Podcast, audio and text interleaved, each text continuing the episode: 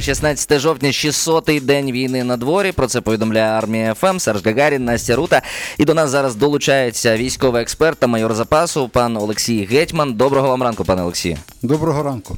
Ну е, що сказати, 600-та доба великої війни. Пригадую, що на самому початку нам дехто пророкував 2-3 тижні максимум. Потім це було 2-3 місяці е, максимум. Максимум. А тепер маємо те, що маємо, і все-таки, от хотілося би, знаєте, трошечки спрогнозувати, е, за який час таки теоретично можлива перемога України. Що скажете? Ну, 2-3 такі, такі цифри постійно лунають. Я думаю, 2-3 роки, на жаль. Немає ніяких сподівань про те, що війна закінчиться в наступному році. Швидше за все, вона буде продовжуватись. І е, швидше за все, судячи з того, що ми бачимо на лінії фронту, потужності російських е, збройних сил, наші можливості, вона може затягнутися ще на 25 рік. Ну а далі подивимося.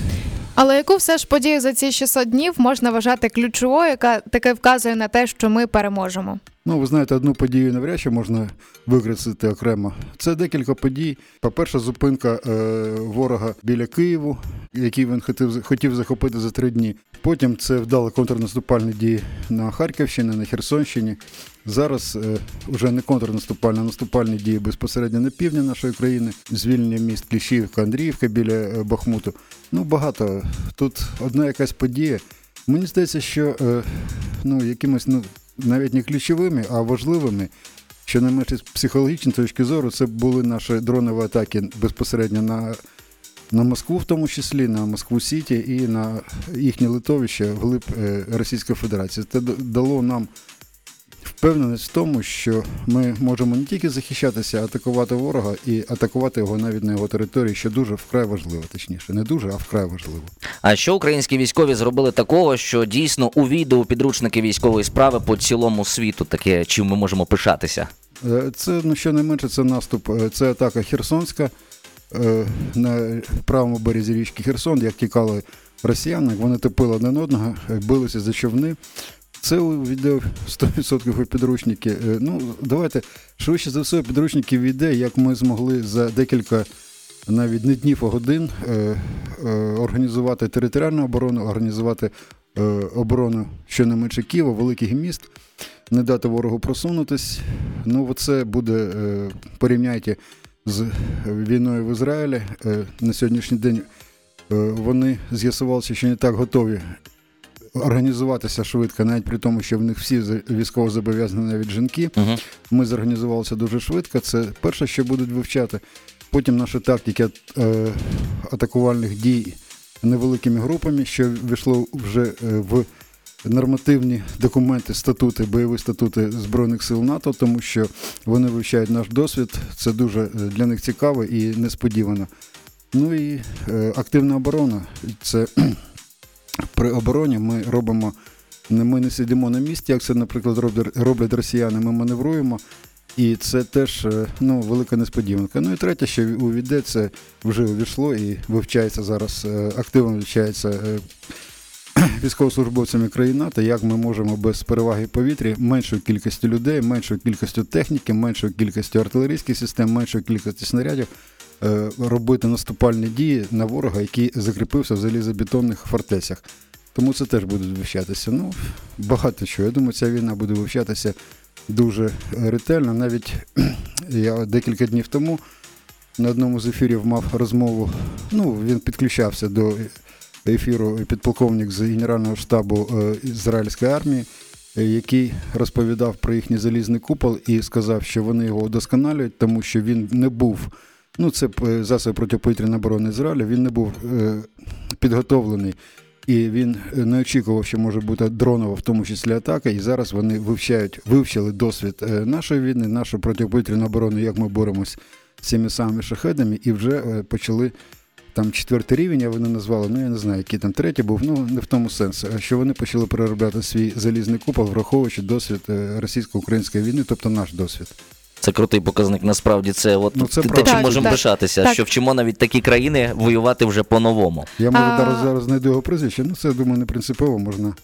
Ну, насправді не принципово. Дійсно, принциповіше дізнатися дещо інші речі. Так, чи спроможні росіяни таки не допустити просування наших сил оборони вглиб тимчасово окупованих територій своїми спробами оточити Авдіївку? Ну, Авдіївку там е, от ця, ці атаки на Авдіївку вони носять такий історичний характер. Вони готувалися до цих е, наступальних дій. Ми про це знали. Ну, приховати е, скупчення військ, переміщення військ ну, в 21 сторіччі точно ще неможливо, коли робот, працює е, аеророзвідка, космічна розвідка. Нам допомагають наші партнери з розвідданими. Ну, е, безпосередня розвідка військова, е, наші диверсійні групи. Тобто ми чудово знали, де вони будуть, е, де вони концентруються. Е, Ну, може, е, дату чи е, годину точно не знали, але знали, що ця атака буде. Знали так, також, що буде атака не в лоб, а по флангах. Тому е, активно усилювали фланги, ну, північніше і південніше Авдіївки. Так само були заміновані мости, дороги, пристріляні нашою артилерією, куди, по яким вони могли би рухатись. Ну і багато було поставлено камер, е, е, таємних камер відеоспостереження. Ми бачили е, візуально, де і як вони переміщуються. Коли вони почали атакувальні дії, підірвали мости за ними, за, за першою групою перед ними. Ну і далі почалися ці бойові дії, де росіяни втратили щонайменше, щонайменше два е, мотострілецьких полка за цей час. Ну, ми тримаємо оборону. Їх е, заява про те, що вони захопили там вже Авдіївку, що вони контролюють коксохімічний завод, там єдиний терикон, що вони контролюють, це панівна висота. Це не відповідало дійсності. Зараз е, для того, щоб їм е, просуватися далі, принаймні пробувати просуватися, їм треба долучати туди ще резерви, бо вони там кинули у бій все, що в них були, всі резерви. Ну і досягли того, чого досягли, тобто невеличке просування. Далі, далі їм треба долучати е, інші резерви, але їх в них немає безпосередньо вглиб Російської Федерації, тому єдиний шанс у них, щоб там щось зробити ще, це знімати з якихось інших е, ділянок фронту війська, тобто переміщувати їх вдовж лінії фронту. Ну, якщо вони на це е, зголосяться, то ми бачимо, що швидше за все вони вже почали це робити. Наприклад, з Мар'їнки вони швидше за все почали перетягати війська. Ну і ми тому вже це розуміємо. І от наші контрнаступальні дії вже йдуть під Мар'їнку. Це декілька кілометрів, ну та до 300 кілометрів від, від е, Авдіївки. Тобто, ну може Авдіївка це Паска. По великому рахунку ми не знаємо. Побачимо, звичайно, що у нас в гостях сьогодні Олексій Гетьман, військовий експерт, майор запасу, і е, продовжуємо наше спілкування з позиції е, пакету озброєння, яке нам надають на Рамштайні. Він обіцяє достатньо добрі перспективи, і, зокрема, хотілося б дізнатися, що саме зміниться у війні з отриманням нами винищувачів F-16. Ну я думаю, що вони ще, ще F-16 з'являться нас не раніше весни наступного року. Але з'являться такі. Ну, такі, да. Ну, навчання, ну, ви знаєте, е, багато розмов про це винищувачі. Чому саме F-16, чому не інші якісь, е, ну, це самоліт, який найбільш буде корисним для наших збройних сил, бо це багатофункціональна літаюча платформа, яку називають. Він може працювати як е, винищувач безпосередньо, він може бути е, використовуватися як штурмовик, він може використовуватися як легкий бомбардувальник, і він може використовуватися, використовуватись в тому числі як засіб протиповітряної оборони. Це літак, яких було виготовлено е, більше 4,5 тисяч. Це самий масовий літак. І зараз експлуатується різними країнами світу, там 24 чи 25 країн їх використовують. Біля 3,5 тисяч всіх літаків зараз літають. Тому він максимально адаптований і ну, він би був максимально зручний для нас. Це не найкращий літак, це четвертого покоління, є F-35, є F-22 Раптори, тобто є більш сучасні літаки, але для того, щоб їх е, на них перейти е, деяким країнам НАТО, вони, вони е, замовляють постачання цих літаків, і треба їм чекати від 2 до там 3-5 років. Так, а яким є захист нашого неба у порівнянні з тим, який був минулої зими? Чи можна сказати, що ця зима для України не буде настільки ж темною, холодною, як Бо люди дуже хвилюються і запитують найбільше зараз про це. Швидше за все не буде, тому що е, вони будуть, росіяни будуть намагатися е, атакувати нас не тільки е, балістичними та крилатими ракетами, а ще великою кількістю БПЛА, шахедами, може, ще, ну, може, ланцетами, ну це на невелику відстань. Е, Що вони там вигадають, е, невідомо. Але наша ППО теж посилилась, в нас вона багато, багатошарова, тобто в нас е, кожен комплекс, е, ну є комплекси малої радіусу дії, е, е, зенітно-гарматні комплекси, такі як ЗУ-23, такі як Гепард. Далі стоять комплекси, які працюють не так далеко, ну це не, не, не означає, що вони погані, які працюють на 20, це е, НАСАМ, це Арісті. Далі стоять комплекси, які працюють на 40-50 кілометрів. Це, наприклад, Буковські комплекси. Е, Далі стоять е, комплекси, які працюють на 70 до, до, до 100 км, це С-300. Далі стоять е, Петріоти, які працюють до 150 км. Тобто е, кожен комплекс перекриває е, зону враження е, попереднього комплексу. Тобто це так, ну не хочу порівняти з якимось, ну як.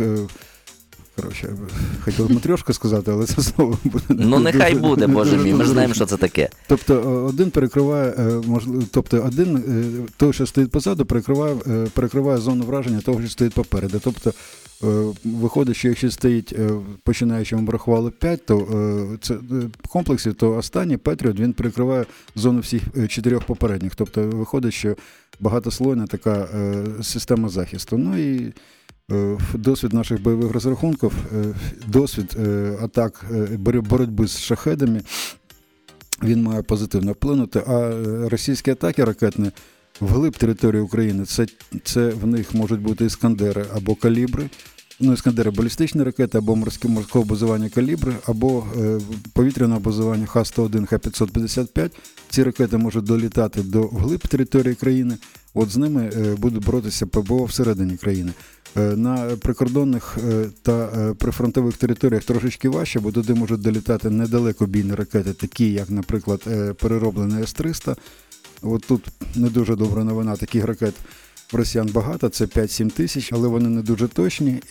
Ну і вони, вони можуть руйнувати, ну, на жаль, цивільні якісь об'єкти, але е, критичні інфраструктури, інфраструктурні об'єкти, теплові мережі, електропостачання, вони робити не здатні. Тому, ну і до того ж, ми ці ракети теж збиваємо, але.